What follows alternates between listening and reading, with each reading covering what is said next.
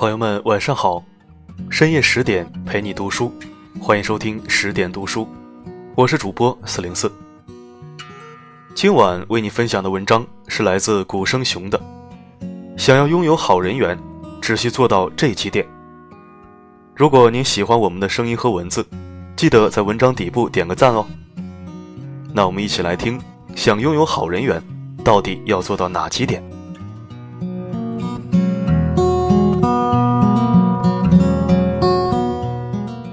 为什么没有人懂得欣赏我？后台有一个朋友这样问我。他洋洋洒洒的一大段提问，大致是这么回事儿：为什么有些人说话大家会认真听？为什么有些人人缘特别好，一遇到事情很多人帮忙？当我看到这些话时，脑海里突然蹦出一本书，这本书的名字叫《存在感》。中文版封面上有句话，叫做“被赏识的艺术”。作者是美国的经济学女博士谢尔维亚·安·休利特，被誉为当代最具影响力商业思想家五十人之一。哈佛、剑桥、普林斯顿、哥伦比亚等等顶尖大学一致邀请他开设一堂关于个人影响力的课程。他甚至获得了哈佛大学专项研究基金。首先，你让人觉得可靠吗？他在这本书里回答的疑问。就和上面提到的那位朋友几乎一样，《存在感》这本书是休利特根据自己长久的调查和研究成果而写成。其中关于你如何判断一个人这个问题，根据受访的二百六十八位顶尖企业高管的结果显示，百分之六十七表示举止气质最重要，言谈沟通占百分之二十八，而外表仅百分之五。只有被人信赖和尊重，才会被人赏识。而被人赏识是获得好人缘的关键。因此，休利特提出了一个人是否能被尊重和信赖，或者说一个人是否能获得好人缘，在一般工作或社交情况，主要依据以下三个方面：你的举止、你的言谈、你的外表。所以，我今天从书中选取了关于这三方面的一些方法和经验，分享给大家。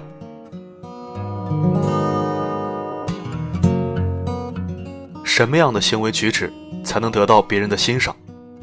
于此，作者提供了一些具体的建议：一、为人坦诚，并善于说出自己的缺点。我所见过那些失败的人，都是不能正确认识自己缺点的人。美国规模最大上市投资管理公司黑石集团的高管詹姆斯·查林顿如此说道。查林顿曾毫不犹豫地承认自己没有大学文凭。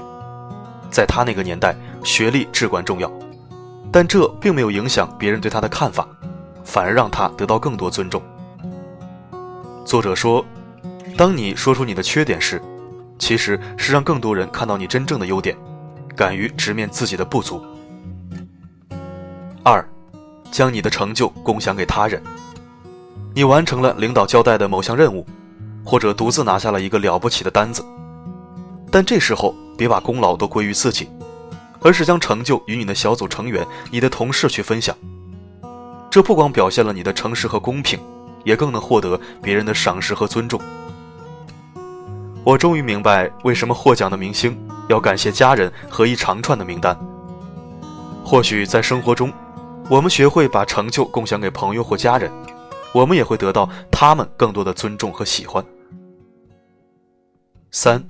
展示更多的笑容，这个看似谁都懂的建议，却是二十多年前摩托罗拉公司全盛时期一个高管在传授给新人经验时的重要建议。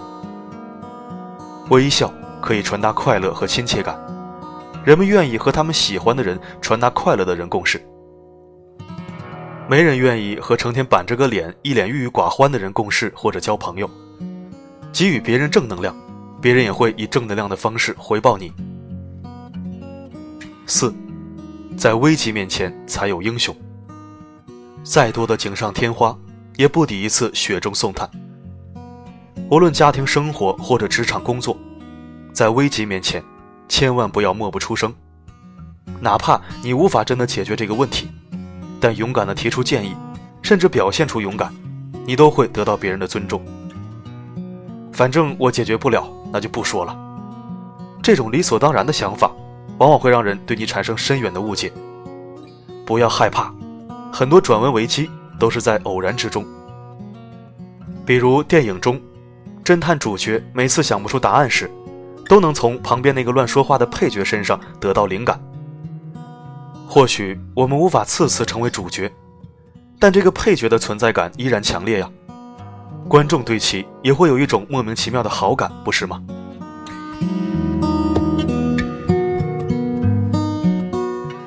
如何说话才能得到别人的信赖？获得别人的信赖是好人缘的关键，而你说话的方式，特别是在工作场合说话的方式，也决定了你是否能在职场上拥有好人缘。在书中，关于人与人之间优质的交流与讲话，作者也提出了自己的一些小建议。一，少说口头禅。在正式场合，或者阐释你的观点时，别把“嗯”“比如”“你懂的”这样的口头禅掺杂进去，这样会弱化你所传递的信息。第二，充分准备。这一点适用于所有人，更适用于不爱开口说话的人。做了充分的准备，你就更有开头说话的自信，而不会退缩。而对于不爱讲话的人来说，更需要做好准备，尤其是在工作会议类型的场合。小张，说说你对这个问题的看法。我我不太会说。其实关键是你不爱思考，没有准备，而不是你不太会说。第三，不能不说，但也不要为了说而说。在会议或者聚会上，你不能当局外人，但也不要喋喋不休的讨论。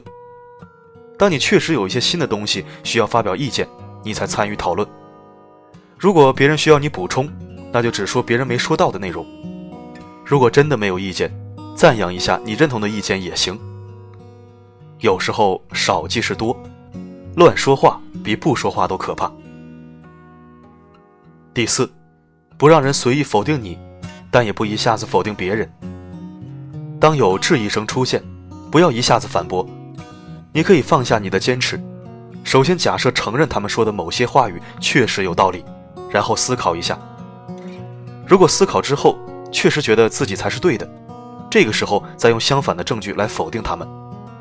如果你一时半会儿想不到怎么回答，或许微笑和开个幽默的玩笑转移话题也行。其实生活中大多数人蛮讨厌那种你质疑他，他就不不不不不，你不懂这样的人。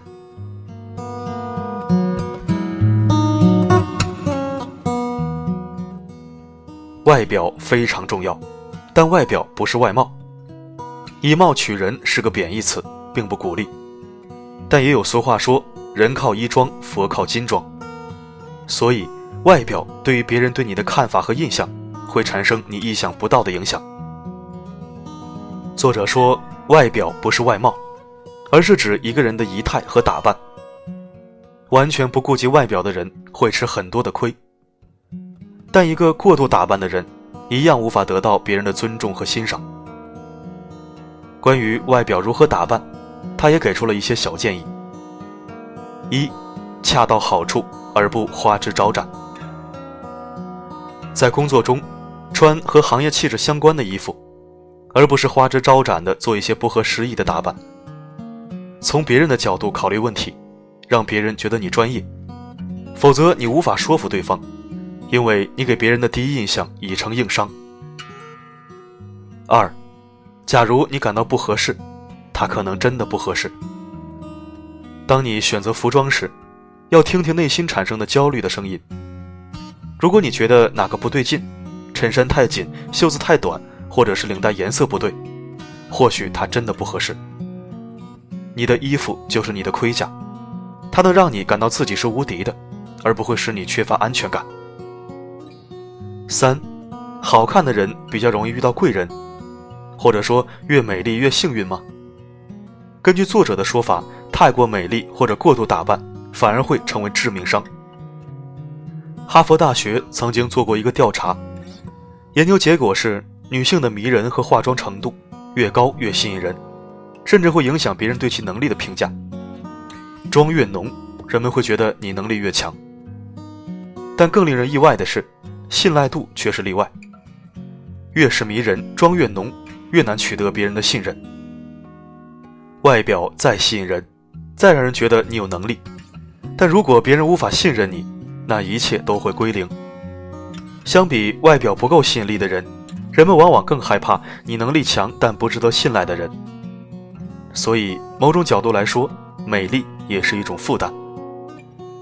上天还真是公平，外貌出众和长相平平，都得学会适合自己的打扮，否则你一样不能获得好人缘。其实，在我看来，一个人要遇见自己的贵人，最重要的还是在于一个人的行为本身。首先，你是自己的贵人，做尊重自己的行为，别人也一定会尊重我们。但同时，不要忘了，做尊重别人的行为。别人才会喜欢上我们。在保持自我的同时，也学会尊重其他人。只有这样，我们才会拥有好人缘。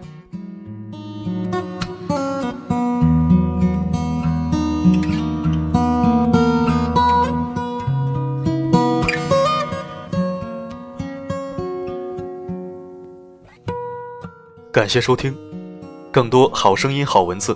请关注十点读书，我是四零四。如果想听到更多我的声音，可以根据文中介绍或者微信搜索“四零四声音面包”，关注我的个人电台。每天十点不见不散，希望我的声音能助你好眠，晚安。